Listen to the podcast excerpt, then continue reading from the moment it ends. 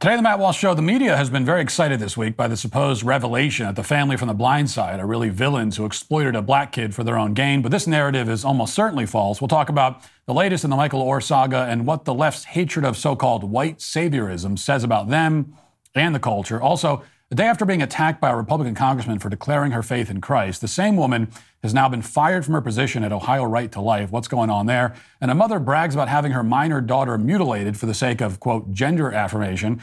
But I thought we were told that this sort of thing never happens. Well, we'll talk about that and much more today on The Matt Walsh Show.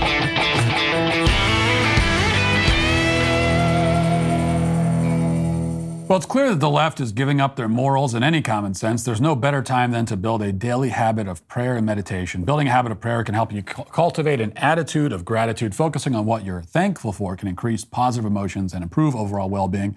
Hallow is the number one Christian prayer app in the U.S. It's helped me maintain a daily prayer routine. Can help you do the same. Download the app for free at hallow.com slash Matt Walsh. You can set prayer reminders, track your progress along the way. Not sure where to start? We'll check out Father Mike Schmitz's Bible in a Year podcast, available on the Hallow app. And uh, you can also pray alongside Mark Wahlberg, Jim Caviezel, even some world class athletes. With Hallow, you can customize a personal prayer plan that works for you. Listen wherever you are with downloadable offline sessions. Using Hallow to connect with others who share your beliefs and values can provide a sense of belonging, support, and foster a sense of community. Ultimately, we'll learn how we can uh, become better individuals in spite of today's broken world as we strive to become more like Christ in our daily lives through prayer, fasting, and giving. Download Hallow at hallow.com slash Matt Walsh. You get exclusive three months free. That's three months absolutely free at hallow.com slash Matt Walsh. In the final seconds of the 2009 film The Blind Side, Leigh Anne Tuohy, played by Sandra Bullock, reflects on the murder of a 21 year old black athlete in a local housing project. Uh, the young man had dropped out of school, fallen in with the wrong, wrong crowd, and had died in a gang related shooting. That could have been my son, Michael, Leigh Anne says right before the credits roll. I suppose I have God to thank for that. A decade later, it's hard to imagine a film from a major studio ending that way. The film began with Leigh Anne Tuohy seeing a homeless teenager named Michael Oher walking down the street in the cold. She and her husband Sean decided to take care of the kid. And finally, after years of sacrifice, Oher goes to college and eventually goes on to become a successful NFL player. In 2009, when audiences weren't lobotomized by procedurally generated Marvel slop, that plotline resonated. And The Blind Side made over $300 million on a relatively small budget. Sandra Bullock won an Oscar, although she herself admitted during filming that her acting wasn't even that good. Uh, Tuohy used the film's success to help children find foster homes on social media. And outside of a, a few whiny articles on NPR or the Daily Beast, people basically love the movie. The media loved the movie for the most part. In the years that followed the film's release, though, the tone changed. As Barack Obama set ra- race relations in this country backwards by 50 years, academics, who are the source of most bad ideas and cynicism in the world, for some reason began obsessing over the blind side. They kept writing about it years after everyone else had moved on. In 2015, for example, a Clemson professor wrote this article in the journal Studies in Popular Culture. Here's the title Racial Discourse in the Blind Side The Economics and Ideology Behind the White Savior Format. That same year, a University of New Mexico professor authored a piece entitled The White Cinematic Lens Decoding the Racial Messages in the Blind Side. As the years progressed, so did the left's obsession with the blind side. Their fixation continued after the Obama years. In 2019, a professor at Texas State University somehow attempted to connect Donald Trump with the blind side with a piece entitled Colorblind Racism, the Trump Effect, and the Blind Side. And if you want to lose 50 IQ points, you can read the abstract online, but I'm not going to bother reading it to you. That same year, in 2019, the popular YouTube channel Be Kind Rewind released this video explaining that the movie has a white savior problem. Watch. This movie could have included the black families that united to support Michael before he lived with the Tuohys full time. It could have been about organizing pickup football games as a kid with his friends, fostering a love of the game that he honed in high school. But John Lee Hancock chose not to do that. Instead, he canonizes a singular white family and deplatforms the supportive black community that Oher did have. That decision empowered Sandra Bullock with ample opportunities to demonstrate wit, vulnerability, self confidence, and kindness in the process, to be the Spitfire the critics noticed. In other words, it gave her an Oscar bait role. That's what white savior films do. They shift focus and blame. They implicitly tell audiences that white stories are more interesting or worthy of your time than the stories of people of color. So you got it. The film should have been about all the people who didn't house or educate or care for Michael Oher. It should have been about the kids who played basketball with him. I mean, why? Like, what kind of movie would that even be? What's the story there? Uh, well, just because they're black and the family that took care of Michael Oher is white. That's the level of analysis. All of these articles and videos, and plenty more examples I could have used, demonstrate that the blind side triggered a deep underlying pathology that tortures the supposedly intellectual left. They simply can't tolerate the film's message. To this day, they, they just can't get over it. And they definitely can't allow any other major studio to make a film like it. I mean, that's never going to happen. In the past few days, predictably, this effort has entered a new, somehow even more demented and tragic stage. Michael Oher filed a, a legal complaint, complaint against the Tuohys, as we talked about a few days ago. Uh, the media is promoting it relentlessly. They could not be more thrilled by this development. Watch. We all remember the 2009 Sandra Bullock movie, The Blind Side, the true story of NFL star Michael Oher, who was adopted out of poverty by a wealthy family. But new court docs filed by Oher paint a far different picture. I was just enthralled by her. I, I, didn't think I could play her, but it was just such a beautiful story. Sandra Bullock won an Oscar for portraying Michael Oher's adoptive mother, Leigh Anne Tuohy. The Southern mother of two took in the six foot four, then homeless and traumatized teenager when no one else would. Michael was portrayed by Quinton Aaron. Do you want to stay here, Michael? I don't want to go anyplace else. But now the former NFL star alleges Leigh Anne and her husband Sean never officially adopted him, but instead allegedly deceived him into making them his conservators just after his 18th birthday. In a legal petition filed today in Tennessee, Michael claims the Tuohys used the conservatorship to make themselves and their birth children millions of dollars in royalties from the blind side. The Tuohys haven't responded to our request for comment. Back when the movie came out, Leigh Anne told us Michael was proud of the film. I sent him a letter yesterday I'd gotten from someone in Atlanta. And I forwarded it to him, and I got back the sweetest text, and he said, I'm really proud this is making a difference. And so he knows it is. Hmm. Well, I'm glad we're past that. I'm glad we found a way to take this heartwarming tale and it turned it into a problem. It's uh, thank God. But you certainly can't have a story like that. You can't have a story, uh, especially of uh, one race of people helping another race of people. Uh, can't you? We can't have that. We can't allow it.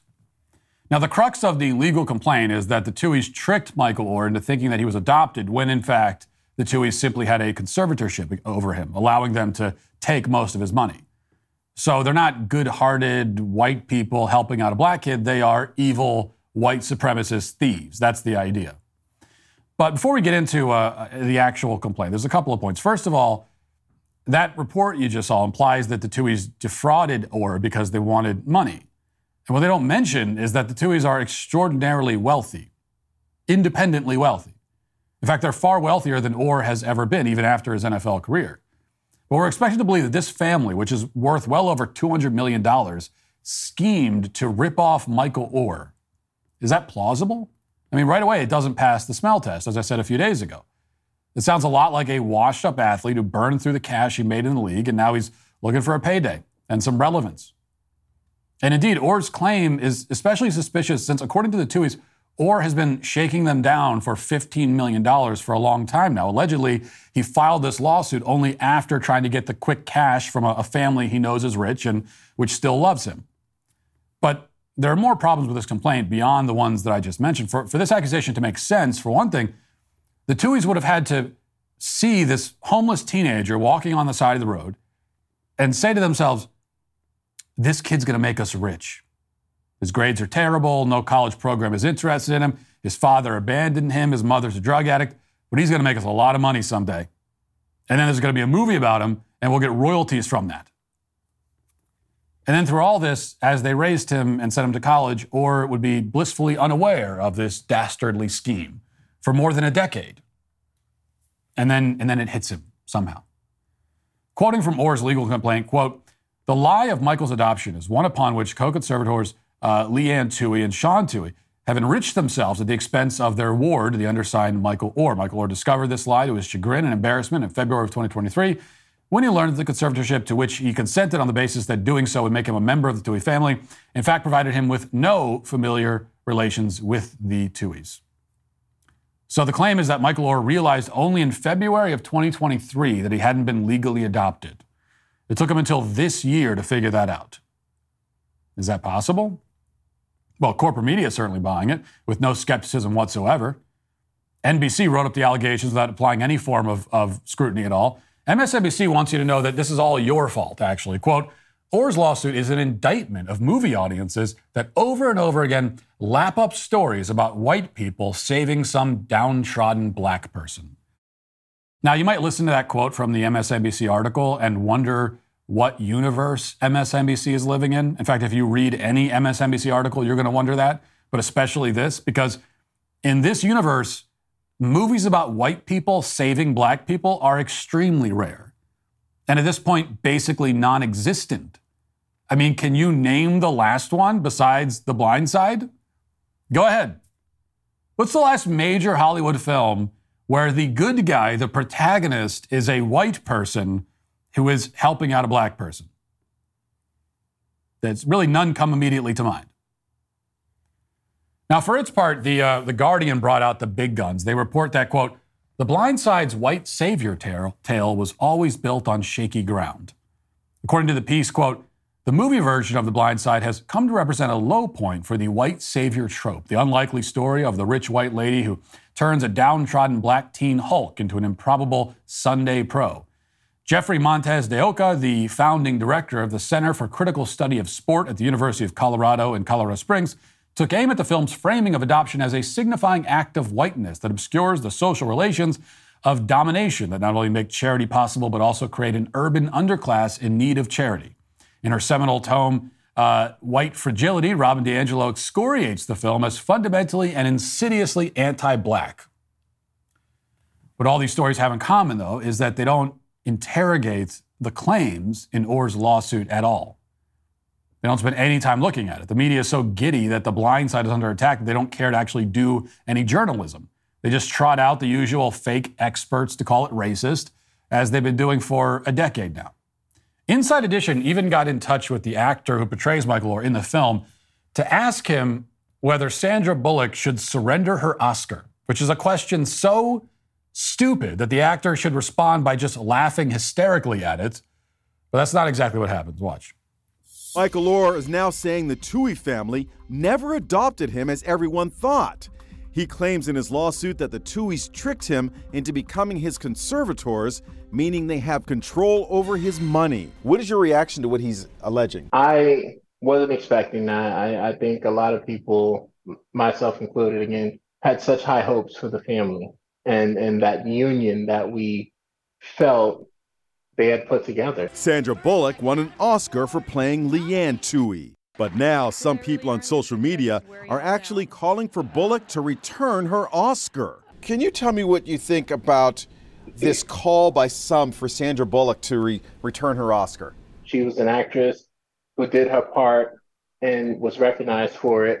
Michael Oher, who went on to become an NFL star, also says he resented how the movie made him appear less intelligent. I didn't know who Michael was before the blind side. It wasn't my intention to make him look that way, and I'm sorry that he took it that way. Lawyers for the family say they are stunned by Oher's actions, which they say are designed to drum up publicity for his new book. The Tuohys treated him like a son. They loved him. They don't need his money. They didn't, they've never needed his money. Mr. Tuohy sold his company for $220 million. The Blindside movie grossed $309 million. Mm. Got him at the end there, right? Notice the, the snark at the end. The movie grossed over 300 million, the anchor notes, implying that the Tuohys somehow received all that money or even a significant amount of it. Like if you if you're if someone writes a book about you and that's turned into a movie, if you're the subject of the movie, you get 100% of the profits because that's the way it works. No, in reality, they received less than 3% of the proceeds, which is nothing compared to the $200 million they sold their company for. So, this is the level of reporting we're seeing on this, with one exception. Over at The Blaze, Jason Whitlock decided not to simply rewrite Oher's complaint to push a narrative. He's written some fantastic articles on this topic you should read, and he motivated me to personally go and read some of the many pieces of documented evidence contradicting Michael Oher's claims. These are pieces of evidence that every major media outlet is ignoring. For example, Here's what Oher himself wrote in his own memoir in 2012. Quote, Since I was already over the age of 18 and considered an adult by the state of Tennessee, Sean and Leigh Anne would be named as my legal conservators. They explained to me that it means pretty much the exact same thing as adoptive parents, but that the laws were just written in a way that took my age into account. Honestly, I didn't care what it was called. My mother was going to be at the hearing to agree that she supported the decision to have the Tuohys listed as my next of kin and legal conservators. So that was more than a decade ago. Michael Oher, an adult in his mid 20s at the time, when the, the memoir was published, clearly acknowledges the distinction between being adopted and being a legal conservator clearly acknowledges that he was not adopted. He uses the term conservators several times in the book. But we're told to believe that more than 10 years later, he finally decided to look into it and realized he had been tricked. We're supposed to believe that he just realized some truth that he himself had already publicly acknowledged in a book he published over 10 years ago. So, how was Michael Oher supposedly not aware of this? Did he not read his own memoir? Did he not watch the movie The Blind Side? There's a scene in the film where Leigh Anne establishes legal guardianship over Michael Oher. There is no scene where she says that she's legally adopting him. That claim was never made by anyone, ever. Now, to be clear, I can't say for sure who's right or wrong in this case, though I have my very strong suspicions. I wouldn't be surprised if all parties concerned are at least partially in the wrong to some extent. That's usually how these kinds of conflicts go. And if the media wants to tell us that the Tuohys aren't really saviors, I'd certainly agree with that. There's only one savior, his name isn't Tuohy. But then again, the Tuohys, to my knowledge, have never claimed to be saviors. They also never claimed to be saints or martyrs. They did a nice thing for a kid who needed help. That's a fact, and that's all. Does this conflict stem from the fact that although the Tuohys became Oher's guardians and treated him like a son, they didn't intend to actually pass their fortune down to him because they wanted to go to their actual kids? Is Michael Oher upset that he's not now, today, as a 37 year old man, reaping the financial benefits of being a blood relation to the Tuohys? I mean, these are purely speculations, but I think reasonable ones. But I don't know. The key point is that the media's complete lack of curiosity on all of these obvious red flags tells you everything you need to know about the left's perspective on race. A decade ago, only a handful of insufferable outlets complained about the blind side, and now all of academia and the major media outlets are doing it. You know, they're united to smear a family that helped save a young black teenager's life without any regard for facts or contrary evidence. They're just running in and, and, and running with the narrative. After eight years of Barack Obama and all those BLM riots and George Floyd funerals, we've arrived basically at this moral guidance. Let the black teenager on the side of the road freeze to death. Don't help him, or you're a racist. Well, at least we now have some clarity from the party of Black Lives Matter and from the corporate media.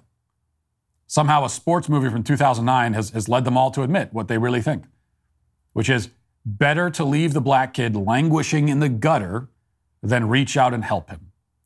Better to look the other way than be a white savior. That's the message coming in loud and clear. And I suspect that a lot of white people who have watched this Michael Oher saga play out, and who have seen everything that's happened over the past decade or so, are going to take that message to heart and respond accordingly. The next Michael Oher, the next disadvantaged black kid who needs a helping hand, might not get it. He might end up suffering the fate that Oher likely would have suffered had the Tuohys not stepped in. That's apparently what the left wants. And now, tragically, that's what they'll get. Now let's get to our five headlines.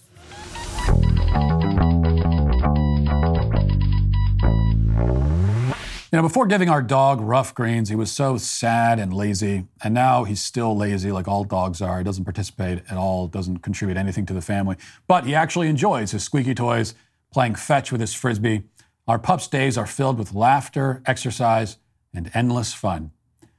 As I always say, naturopathic Dr. Dennis Black, the founder of Ruff Greens, is focused on improving the health of every dog in America. Little did I know before I got Ruff Greens Dog food is dead food. Everyone knows that nutrition isn't brown, it's green. Well, Ruff Greens boost your dog's food back to life. Ruff Greens is a supplement that contains all the necessary vitamins, minerals, probiotics, omega oils, digestive enzymes, and antioxidants that your dog needs.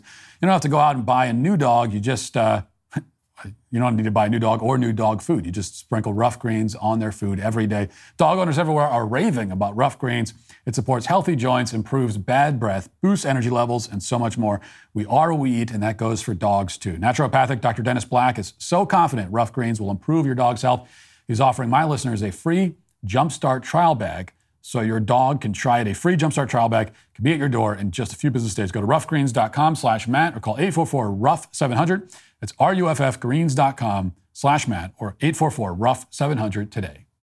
So we told you yesterday about the story of the GOP congressman who attacked a woman because she posted about her Christian faith on Twitter. She said that there is no hope but in Jesus Christ, which is a very standard Christian belief and sentiment statement. And um, this guy, Representative Max Miller, told her it was bigoted and she needs to delete it. Miller is Jewish, not Christian, so he found her statement of her Christian faith to be somehow uh, offensive and excluding to him. Now he did apologize later, but um, you know, uh, as I said yesterday, the, the apology only goes so far because he still expressed something he truly believes, which is that it's bigoted to profess your Christian faith. He said that. And my suspicion was that the, the apology wasn't exactly sincere.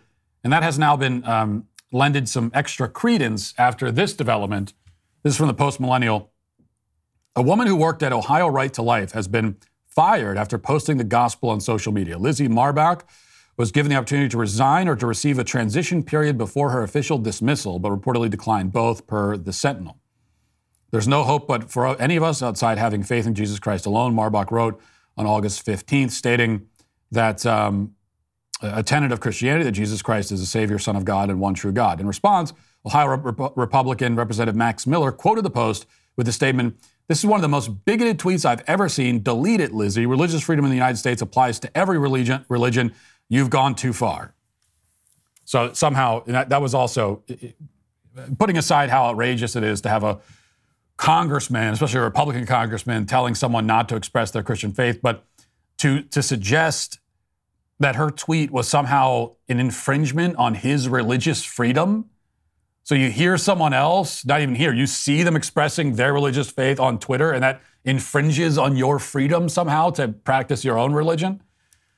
That's what he said. Um, Sorry, Congressman Marbach replied, but these are the words of Jesus himself. Jesus answered, I am the way and the truth and the life. No one comes to the Father but through me. No one has hope outside of Jesus Christ, and every knee will bow one day declaring Jesus Christ is Lord. Miller's wife, who sits on the board of the organization from which Marbach has now been terminated, also said that she should delete the post. Um, and now she's been fired.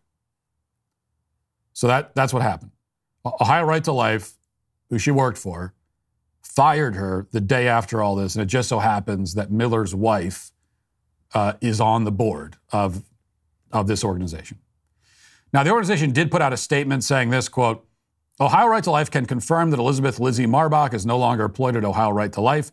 This decision was not based on any single event, as some social media claim. Uh, we appreciate Lizzie's service and wish her the best in future endeavors. Okay. Well, notice what they don't say. They don't say that the post had nothing to do with her termination. They just say that it's not one single event. So I don't know what's going on here. I, I can tell you I am very familiar with the, the Right to Life organization on the national level, not as much with the Ohio chapter, although I'm sure I've worked with them in the past at some point, um, as I have with Right to Life across the country. And, and you know, and it, it, the organization nationally has done great work for many years. Um, I've been to many Right to Life events. I've given speeches at many of them. And uh, the Christian faith is central to what they do. I mean, they've always been extremely open about it. In my experience, you go to one of their events, there's gonna be a prayer before, you know, a banquet. And I've spoken many of their banquets, and you open with a prayer. You know, in my speeches, I always talk very openly about my faith. It's never been it's never been a problem. Um, so the idea that they would fire someone for expressing their faith is like it's. I mean, it's shocking to me. It's because it's not remotely consistent with the organization as I have known it. Um, now, I have been told behind the scenes.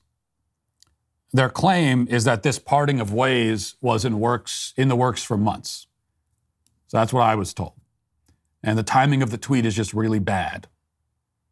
But if it was in the works for months and then this happens with the tweet, you don't pull the trigger on the firing the very next day after this. You just don't do that.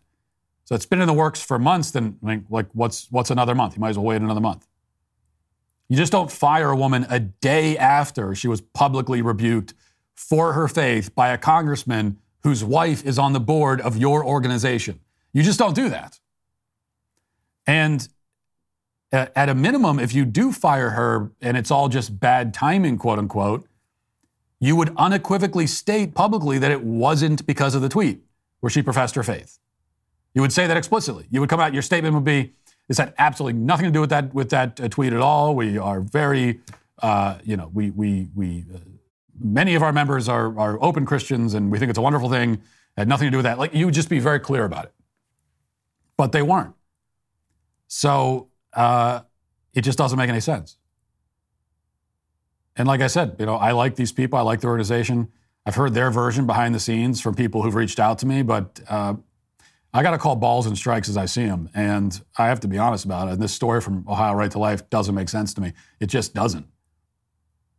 I, am sorry. Like, I mean, you call it bad timing. Yeah, that's a real bad timing. Every every part of this. Like, if Max Miller's wife was not on the board, uh, that would make it a little less suspicious, but she is apparently. So, so this woman, uh, Lizzie Marbach, is attacked by a Republican congressman and by the wife who's on the board, and a day later she's gone.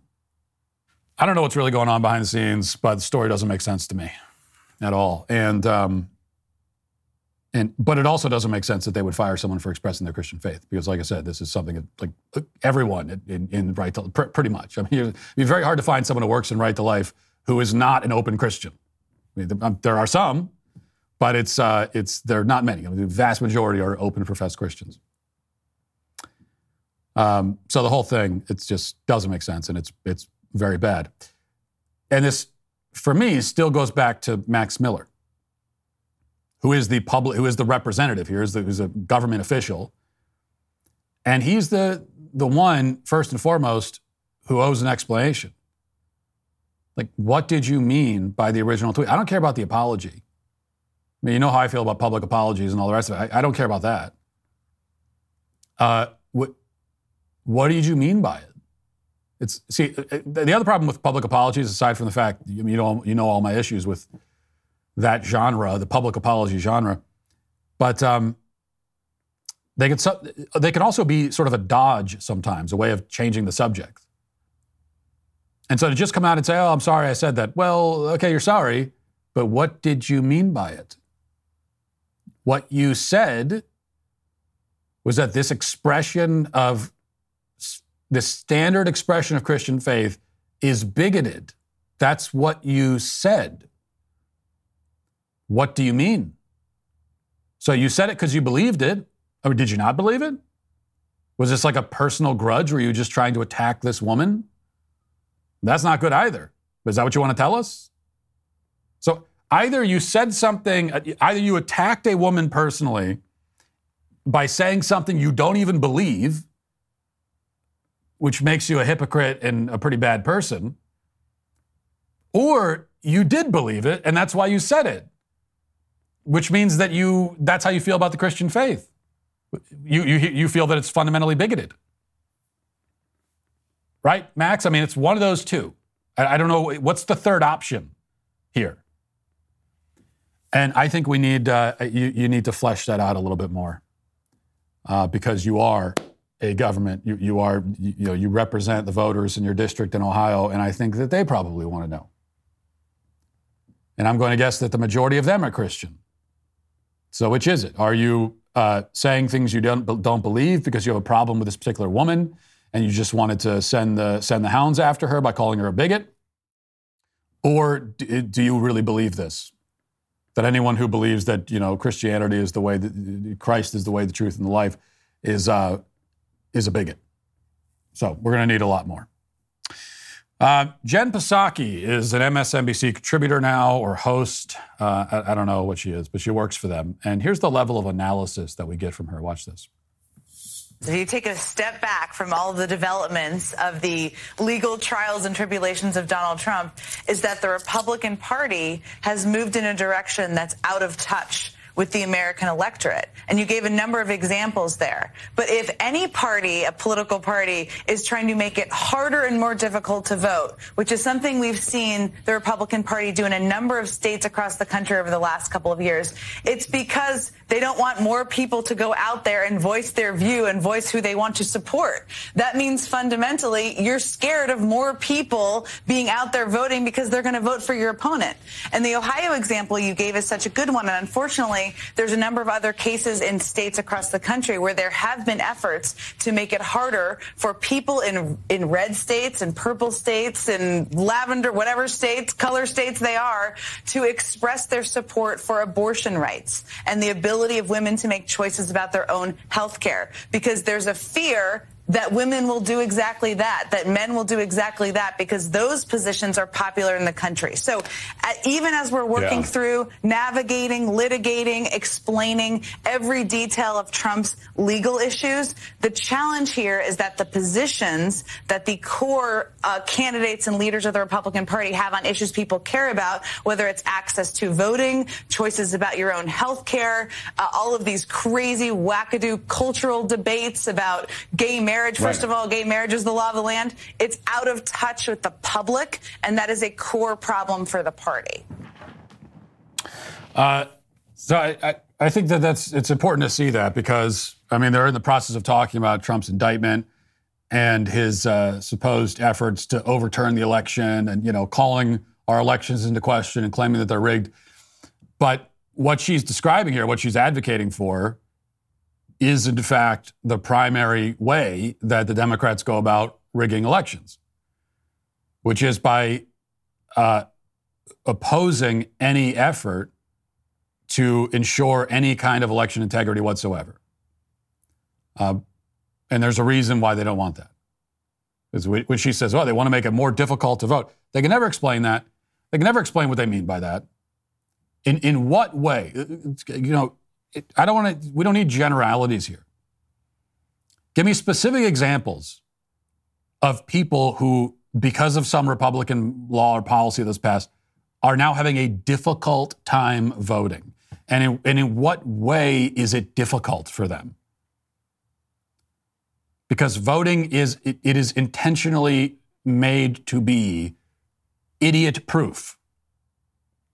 Um, and it is that way all across the country. And as you know how I feel about it, it, it I don't think it should be. Um, I don't think we should idiot proof voting. I think we should go the other way. We should, we should put things in place intentionally that would, that would make it difficult for idiots to vote. Uh, we, should, we should have filters in place to try to filter out the idiots because we don't want them voting.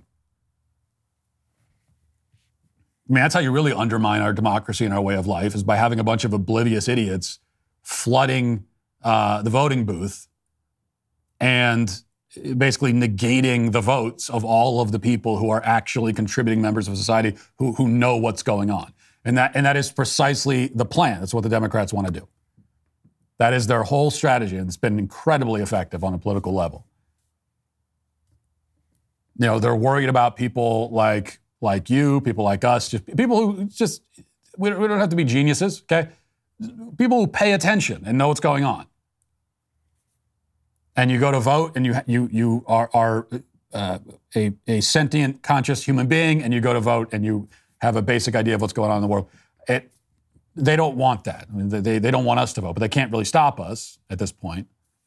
And so instead, the plan is to just send, like, for every vote made by a sentient, aware human being, they want to have a busload of morons to cancel it out. Literal busloads. Um, which means making voting as effortless and easy as possible. And it's important to understand this. It's not all about you know the uh, the early voting and mail-in voting. You know, we'll give you we'll give you uh, we'll give you seven and a half months to vote, and we'll send ballots to your house, and we'll have you know we'll have someone come and fill it out for you. We'll have someone come and, and pick you up and carry you to your own mailbox so that you don't have to make any effort whatsoever, right? Um, And when conservatives criticize these kinds of policies, usually what we're worried about is fraud, which is something that we should worry about because it does happen. Uh, it's a considerable problem. But what I'm trying to say is the problem is bigger than that. Because, you know, when, when, they, when they go out of their way to get people to vote who have no idea what's going on in the world and are not interested in, in, in exerting any effort towards voting at all. Yeah, those are actual votes. That's not fraud. But uh, it is a way of rigging the system. When, if we actually cared about our, demo, our, our precious democratic system, what we would do is we would have a system in place that tries to weed out that actually tries to weed out fraud, make sure that you're make sure that you're you know you're voting you're, you're a, a, a, of legal voting age, you're an American citizen. You vote. This is you've only voted once. This is not your third time. Um, all of that. But then we would also have a system to make sure that on top of like that's just bare minimum. That's entry level. And then as well, we would make sure that you are a contributing and um, aware member of society. So if you if you really care about the democratic system, that's what you would do. If you really want to protect it, if you actually cherish it as some sacred thing, then that is what you would want. But that's not what they want, very clearly. All right. Um, this is from Yahoo. Uh, posting to TikTok, a mother named Jana shared her reasons for allowing her 17 year old son, Cody, to undergo top surgery.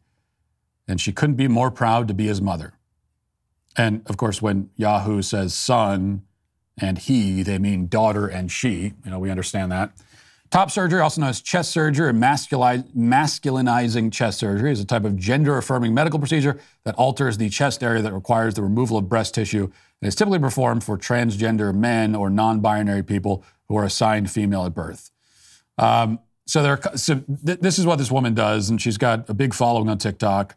And she talks all about um, her daughter, who she's abusing and who has been uh, mutilated with her help and her funding. And let's just watch one of these. Let's just clip six. Let's watch one of these videos.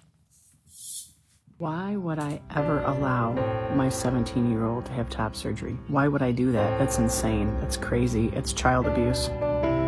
Until you look at the really, really happy kid who walked out of the doctor's office today feeling really great about himself for the first time, and I don't even know how long. His chest looks great. It looks absolutely great. And um, here's how my kid feels. Here it is from the horse's mouth. Enjoy. So how you feeling? Really good. What did it feel like when you saw your chest for the first time? Normal. Wow. I'm super excited for you. Really happy. Wow. This is this is amazing, isn't it? Yeah. You look so amazing. You look so good.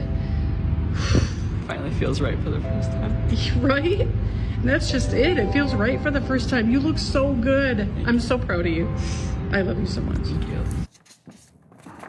There's one other clip that we, we were going to play, but I can't. I just can't watch clips like this. I can't.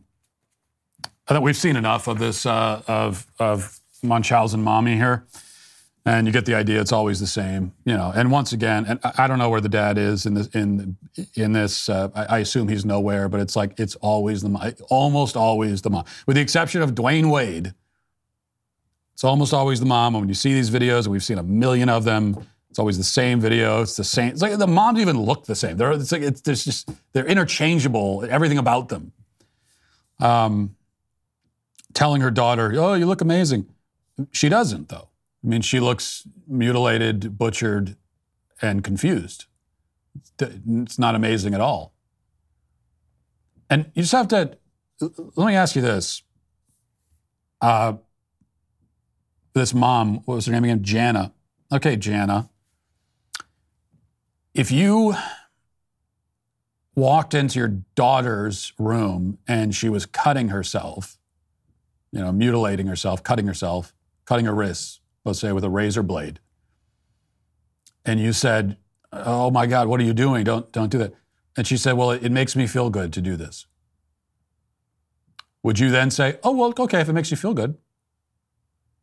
And then would you pull out your phone and do a, a, an inspirational TikTok video with the inspirational piano music in the background?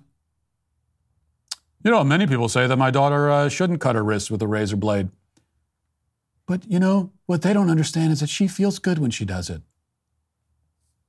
Would you do that? Now, I might not be making the point I'm trying to make here because when you hear that question, you, because you're a psychotic barbarian, you, you might, yeah, for all I know, that, that it might be exactly how you respond because you're a monster. But any parent who actually loves their child, and you don't love your child at all, um, any parent who actually loves their child would not respond that way. You, you walk in and see your child destroy, hurting herself. Uh, the fact that it makes her feel good, that it's it's some, it gives her some kind of release, um, in because she's uh, con- confused and lashing out, and this is the way that she's looking for this this release. Uh, you, you know, you, you would not be okay with that. You wouldn't say, well, as long as it makes you feel good. In fact,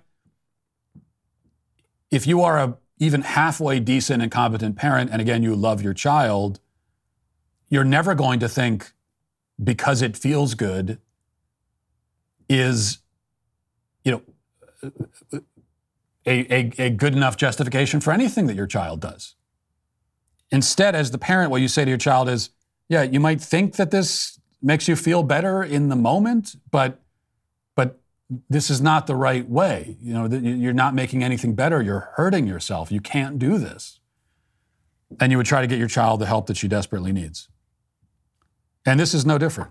You know, every every uh, video or image we see of a of a girl who's had quote unquote top surgery, it is no different in kind to a girl who cuts herself. And in fact, it's not a coincidence. Also, by the way, there's a lot of crossover here. Very often, the, the girl who goes on to get top surgery also has a history of, of cutting and self mutilation because it's the same kind of thing. She's confused, she's in despair, she hates herself, she hates her body. Uh, what she needs is someone to help her accept herself for who she is and because she doesn't get that in your case, because she has a terrible mother who hates her, um, she just ends up looking for e- even more ways to, to, to harm herself. So it's a very similar kind of thing. The only difference, but you know, top surgery and cutting, very similar. Only difference is that top surgery is so much worse, obviously, because it's a permanent damage.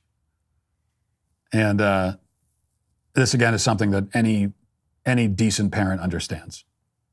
But what we've learned time and time again is that there are a lot of uh, very not decent parents out there. Let's get to the comment section. Who's bringing shopping carts back to rightful place? We're becoming saints here in the sweet baby gang. As many of you know, uh, I don't know why you would know this, but I am a true grill master. I love grilling up just about anything. Thanks to my friends at Cynch, my grill is never empty with propane.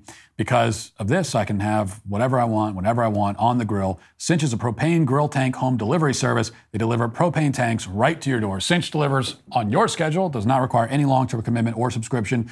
Plus, delivery is completely contactless, so you don't have to wait around at home. You can track the order on the Cynch app from anywhere. Whether you're grilling for the Sweet Baby Gang, camping with your family, or lighting up your fire pit on a cold summer night, Cynch's propane delivery service ensures that you have the fuel you need to make the most of every moment. Go online to cynch.com or download their app to order. New customers can get their first tank exchange for just $10 with promo code Walsh. That's C-Y-N-C-H.com. Promo code Walsh. It's a limited time offer, and you must live within Cynch service area to redeem it. Visit cynch.com slash offer for details.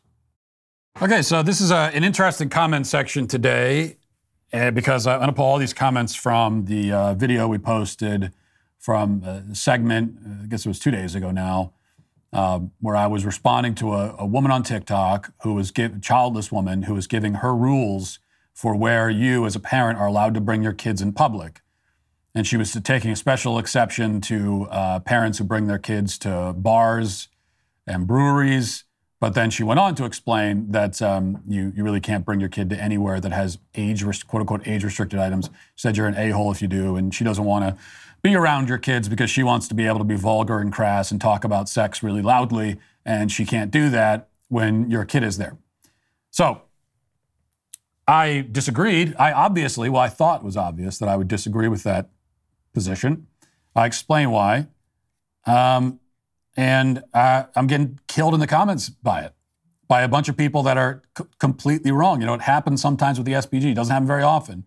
But every once in a while with the SBG, you guys are all just wrong. And uh, and uh, as the cult leader, I need to be here to let you know that. That's one of my sacred, solemn responsibilities. So let me just read a couple of these comments. Swifty says, as a father, I agree with her. Not sure why you'd want to take your child to a place where drunk adults are likely to be. Porter Wake says, Hey, you made a mountain out of a molehill here, Matt. Don't take your kids to taverns, drinking, or weed smoking places. Latch says, I don't think it's good for children to be surrounded by a bunch of intoxicated adults, so I'm standing, I'm siding with her. Lara says, I'm sorry, but kids absolutely do not belong in bars, and a restaurant is not a bar. Bars are for drinking. What parents bring a child to a bar while on a night out of drinking in a place filled with drunks? Uh, says, nah, she's right for this. Children shouldn't be in bars. Mary says, I'm shocked that people glare at Matt's family in restaurants. It's just weird, but I'm also shocked at his response to this woman.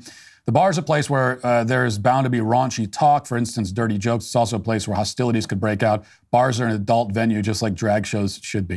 I don't know where you guys are going to bars or what, or where you're getting your, wh- where are you getting your perception of a bar from, like uh, Pirates of the Caribbean or something? Um, but you're all missing the point by a country mile. First of all, the woman says in the video, you should not bring your kid to any place that sells, quote, age restricted items. She includes cigarettes on that list, okay? So I have to assume y'all didn't hear that part of the video, even though I specifically highlighted and centered my entire argument around it, but somehow you didn't hear. Um, to exclude children from all places with, quote, age restricted items, which is what she was talking about, is to exclude them from all restaurants, all gas stations, basically all of society, okay? That's my point, okay? It's the whole point of the video. I, I don't know how else to put it. Also, obviously, you know, obviously you shouldn't bring your kid to a rowdy bar uh, with a bunch of drunken pirates. Um, you shouldn't bring them to like a college bar at 2 a.m. Um, the reason you don't bring them to places like that is that it's not appropriate for them. It's inappropriate for them. And I also say at the beginning of my video that there are places you don't bring your kids because of the effect it would have on them. Okay? Obviously. But there are like thousands of bars, you know, bars and restaurants, sports bars, beach bars, et cetera, et cetera, et cetera, that serve food that are perfectly family friendly. Uh, you can go at, you can go there at lunchtime and nobody is drunk. You know, uh, where we used to live, right down the street, there was a sports bar. I'd take my kids there all the time. I would get them chicken tenders from the from the kids menu. It's a sports bar. Nobody was drunk. Everything was fine. It was a good. There were lots of families there. I don't know. Is, are people not aware that this exists? Like, this is it's not just that there are some bars that are this way. It's like most of them.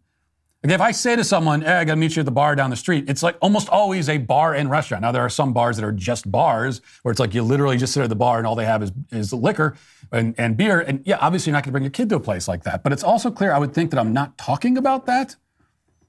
Um, and to drive the point home, and so, so that's what she wants to exclude kids from, those places.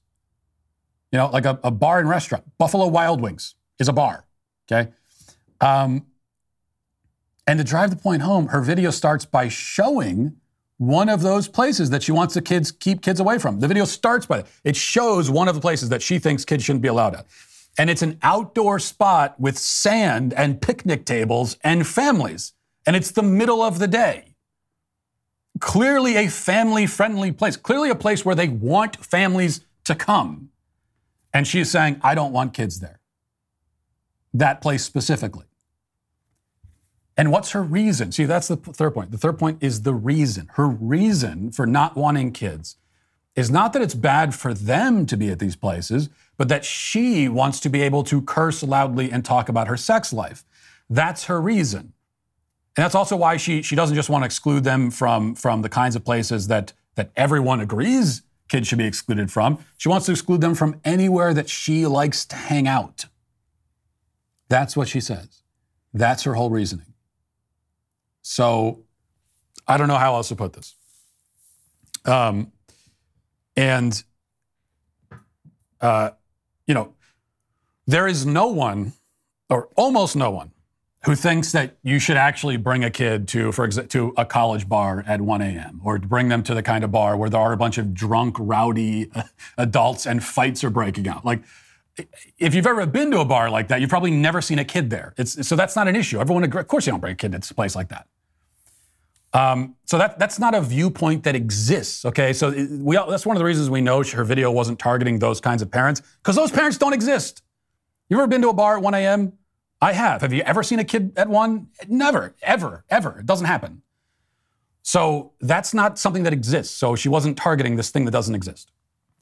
What she was targeting is when you just bring your kids to any place that like she wants to hang out and and and but that mentality on her part does exist. That's a common thing. And that's why I talked about in, in that segment that I know, you know, bringing my kids when I go out as a family and we got six kids and we go to a place, we go to a restaurant, per, it's a perfectly appropriate environment for kids. Um, and, you know, we get the dirty looks and all that. And the reason is, is people like her who, who just like, no, I just don't want your kid here because to me, it's it, I consider it annoying just to have them in my presence. That's a that's a very common mentality that people have, as evidenced by that. Now, I talked about this on on Twitter, and uh, I talked about the dirty looks that big families get, and of course, I heard from a lot of people. None of them actually have big families, but a lot of people who just denied that. Is oh, you're making that up? That never happens. Okay, yeah, it doesn't. I, don't know. It's just what I've. I grew up in a big family. I have a big family. It's been I've experienced it countless times in my entire life. Um, and you talk to any parent who actually has a lot of kids, and they will tell you it's a very common thing. As I said, I don't care. It's not a big deal. It doesn't bother me. Um, but one of the ways you know that that does happen is because of people like this one. And in fact, I, I, I even though there were there were those denying, say, oh, it's just never. No one has that attitude. No one shoots dirty looks. At the same time, even under the comments on those tweets, you had a bunch of adults saying things like, well, your kid shouldn't go to any restaurant where there's not a kid menu, like that kind of thing. Okay, so, uh, which, which is crazy, by the way, and I don't abide by that. Yeah, one guy tell me, just bring your kid to Chili's. Okay, yeah, so that's, so if you have a family, you have to relegate yourself to bad restaurants with crappy food. That's where the family should go as a second class citizen. Stick with Applebee's and Chili's. Don't go to the actual good restaurants because he doesn't want to be around your kids. Now, again, this is a this is an actual common attitude in society that people have, and uh, and uh, it's it's uh, worth explaining why that attitude is wrong. All right, good. So you're all wrong. We'll do better next time. Give your son and his values a fighting chance with Jeremy's back to college deals. Get up to 20% off select razors and men's care bundles. Get Jeremy's shampoo, body wash, and conditioner, all paraben free, sulfate free, woke free, and made in the USA. Get him a Precision 5 razor with welded steel blades, a sturdy tungsten handle, and flip back trimmer. So go to jeremy'srazors.com and take advantage of that last day of this sale. Now let's get to our daily cancellation. A few years ago, the author Ross Douthat wrote a book called The Decadent Society. And in the book, he argues that um, we're not headed for any kind of catastrophic civilizational collapse, but rather we on, are on our way to, and in fact already in, a period of stasis, of cultural paralysis, what he calls decadence. A decadent society is one that treads water, that goes nowhere in particular, and kind of drifts along to various dead ends. One of the hallmarks of the decadent society is that it has no new ideas. Instead, it, re- it simply repeats itself repeats itself and repeats old ideas over and over again. Constantly recycled and remade movies and lifeless movie franchises that never end are the perfect example of this kind of thing. Another is the endless invention of new sexualities and genders, which are all just different versions of being gay. A slightly less noticeable, but for me even more annoying example is this insistence on taking normal things and making them into trends. Every week, there's another trend taking social media and Gen Z by storm. But when you investigate, you discover that this is something people have always been doing. It's just that they never felt the need to make it into a hashtag. Um, I've just been made aware of a particularly egregious variation on this theme. For example, this is a, a, a new trend that's been written about in many media publications. It's called Girl Dinner. And here's the National Geographic report, because this is the kind of thing the National Geographic now concerns itself with. Long gone are the days when you, you know, go to National Geographic to learn about a lost tribe in South American jungle somewhere. Now you learn about the eating habits of 23 year old women on TikTok. So here's what they say Quote, picture this. You're home alone and it's nearing dinner time. You grab a box of crackers from the cabinet, some olives, baby carrots, and leftover falafel from the fridge. You could take your masterpiece to the table, but why bother? There's something satisfyingly deviant about eating it right off the kitchen counter with your fingers. All told, the meal takes five minutes, one plate, no utensils. You, my friend, have just made yourself a girl dinner. What once may have been a sheepish, solitary tradition has recently attained viral internet status thanks to Olivia Maher, a TV show runner's uh, assistant who first christened the phenomenon in a TikTok posted in May, a sort of choose your own adventure st- tasting platter. Girl dinner can include anything and often includes everything from applesauce and salami to Cheetos and guacamole. The trend has since amassed nearly 1 billion views on TikTok, where users have started sharing their own smorgasbord creations and absurdist parodies. Social media hype aside, might the girl dinner girls and their fellow partakers be onto something? Food experts weigh in on the potential merits and pitfalls of this low effort, snack forward meal and what it reveals about a relationship to food and each other. Now, first of all, this is not an innovative trend. Uh, you haven't discovered anything new. You're just you're eating. Okay, you're consuming food. That's what it's called. Uh, people have been doing that for as long as people have existed. And second, to the extent that there is a particular method or approach here, it's not fair to call it girl dinner. In fact, I would go so far as to label this a form of cultural appropriation. Single men have been doing this forever. Maybe not with falafels and olives, but the general strategy is very familiar. When I was a single man, I don't think I ate a dinner on a plate with an entree and a side dish even one time. Uh, if I was hungry, I went to my kitchen, opened up the fridge, I stood facing the fridge with the door still open, and I ate whatever random items happened to ha- I have I happen to have in there, which wasn't much. Never heat anything up. You know, I didn't put it on a plate and sit by myself at the dining room table, mostly because I didn't have a dining room table or plates or a dining room or really any furniture at all except for a couch and a mattress and box spring with no bed frame. The point is that the girl dinner trend directly steals from ancient bachelor tradition. Our culture is not your TikTok trend, you damned plagiarists. But when it comes to, to doing something that people have been doing forever and pretending that you invented a hot new trend, nowhere is this more common than in the workplace. We've discussed several times in the past these alleged new workplace trends that are not new at all and are almost always just a version of being lazy. Quiet quitting is one we've discussed. Uh, there have been others in that same vein. And now Business Insider has compiled, for whatever reason, the whole list. So we now have all of the workplace trends, quote unquote, that Gen Z has invented this year in one handy list. Headline From lazy girl jobs to loud quitting, here are the biggest workplace buzzwords of 2023 and what they mean. The article begins Fed up employees are starting new workplace trends that push back on exploitative employers. Enter lazy girl jobs, loud quitting, and bare minimum Mondays. Check out these and other big workplace buzzwords of 2023 and what experts have to say about them. Now, a few of these buzzwords actually have the effect of uh, taking a healthy and productive thing and making it sound worse than it really is. So here's one rage applying. Business Insider says rage applying is the practice of mass applying to jobs fueled by feelings of unhappiness at work.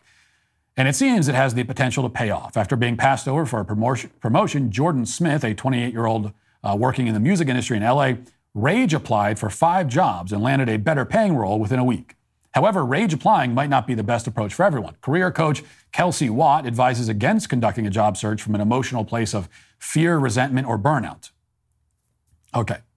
Well, this is not rage applying. This is just applying. This is the standard application process. If you're looking for a new job, especially if you're looking for an entry level job, um, it's a good idea to fill out multiple applications or send in multiple resumes. Applying for five jobs is not anything excessive or impressive. It's what you do if you're serious about finding a job.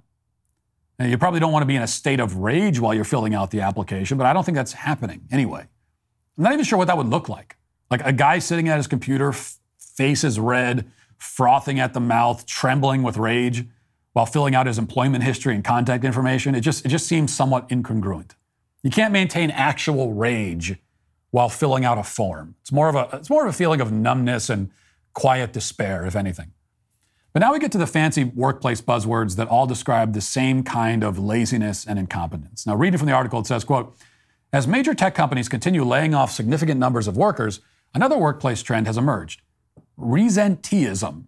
It describes the act of staying in an unsatisfying job due to a perceived lack of options, even as resentment grows. After resenteeism came the synonymous loud quitters and grumpy stayers. Gallup's 2023 State of the Global Workplace report found that roughly one in five workers are loud quitting at their jobs, which means just that they're actively disengaged at work, as opposed to quiet quitters, quitters who are simply not engaged. Wait, what? So, on one hand, you are disengaged. On the other hand, you are not engaged. Wow, that's a, quite a distinction. Now, just as a quick note, uh, that goes without saying, if you have ever referred to yourself as a grumpy stayer, you should not only be fired from your job, but you should also be deported to Venus. But there's a lot more in this vein. There's also Bare Minimum Monday, which we're told is a way to ease into work at the start of the week. TikToker Marisa Jo popularized the term, which describes a way to resist the Sunday scaries and the pressure many people feel to hit the ground running full speed when they return to work again on Monday. Quote, the second I got rid of the pressure and allowed myself to have whatever kind of day unfolded, I was able to do stuff, she said. Uh, in, a, in a video documenting one of her bare minimum Mondays, Jo goes through activities like journaling, her skincare routine, making progress on a creative project before beginning work, which she notes doesn't start until noon on bare minimum Mondays. Yes, you know, it's important to ward off the Sunday scaries by having a bare minimum Monday so you don't become a grumpy stayer who is quiet quitting. And if you've not already overdosed and died of cringe just from hearing that sentence, don't forget about chaotic working. Business Insider explains chaotic working, aka malicious compliance, involves employees using their position at work to help customers or clients at the employer's expense. Though it often entails breaking some rules, workers may do it without fear of repercussion because they're simply fed up with their job, their employer, or their general state of work. Anti work sentiments have helped the trend grow. Now, that last sentence is really the key here. Putting aside how unfathomably cringy all of this is and how it's all just trying to make trends out of simply being a garden variety loser with no work ethic, the real point is that it grows from, as Business Insider says, anti work sentiment. Now, to a certain extent, everybody has experienced anti work sentiment. Everyone who, you know, everyone who among us has not had the alarm go off in the, in the morning and thought to themselves, damn, I don't feel like going to work today. We all have, and everyone has lapsed into laziness, some more often than others. So that isn't new. But these days, thanks in part to the trendifying of everyday, of everyday life, if I can coin my own dumb and clunky term, being lazy and anti work is now presented as a legitimate lifestyle choice. Okay, it's one thing to have lazy moments. That, that's everyone does. It's another to declare your laziness proudly, to participate in laziness like it's a valid life strategy. And that's where we are now, especially with the younger generations. I mean, you can feel anti work sometimes, everyone does. But to make that into your motto, to march under that banner, is to embrace failure and misery and mediocrity. And this is the part that gets me. Because look, if you want to be mediocre, unimpressive, unproductive, achieve nothing of value with your life, that's your choice. It's a bad choice, but it's yours to make. The problem, though, is that the people who openly admit that they do the bare minimum and that they walk around at work with open resentment and hostility to their own employer, they put in no effort, etc. These people will still complain. In fact, they will complain the loudest about their financial hardships and their lack, lack of opportunities and so on. You know, if you want to work little and, and you want to have little and you want to live a humble life with, without much luxury or comfort, uh, if you want to go, you know, live in a one bedroom cottage in the woods somewhere with no streaming services or designer clothes or anything else, if you want to embrace a very modest life so that you can devote more of your time to your hobbies or your art or simply to contemplating the mysteries of the universe, that I can more than respect. That's a respectable choice. If you want to leave, quote, hustle culture behind and go full monastic or close to it, great. That is an absolutely respectable approach to life, and you can find plenty of joy and fulfillment living that way. But that is not what most of the quiet quitters and bare minimum Monday participants are doing, not even close. Because they still want to live a fully modern life with all the trappings, all the luxuries, all the streaming services, all the nice clothes and gadgets, but without putting in any of the effort to obtain and maintain that kind of lifestyle. So they are the worst of all worlds. That's the point. It's materialistic and lazy. Okay. It's one thing to choose one of those. So if you've got, if you have to be like, at least choose one. Okay? If you want to be lazy but not materialistic, that's that's what I'm saying. Then we can say, oh yeah, they're lazy, but they're not materialistic at all. They don't care about, you know, they don't they don't need to own anything and they don't care about it.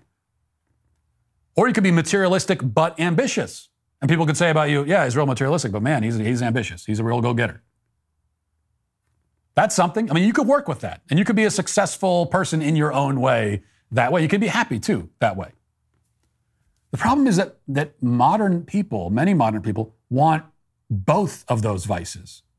You can't have both of them. You got to choose one. You can't be materialistic and lazy because that's where it all breaks down. That's a recipe for being eternally frustrated and unfulfilled. And that is the fate of so many people in our culture today.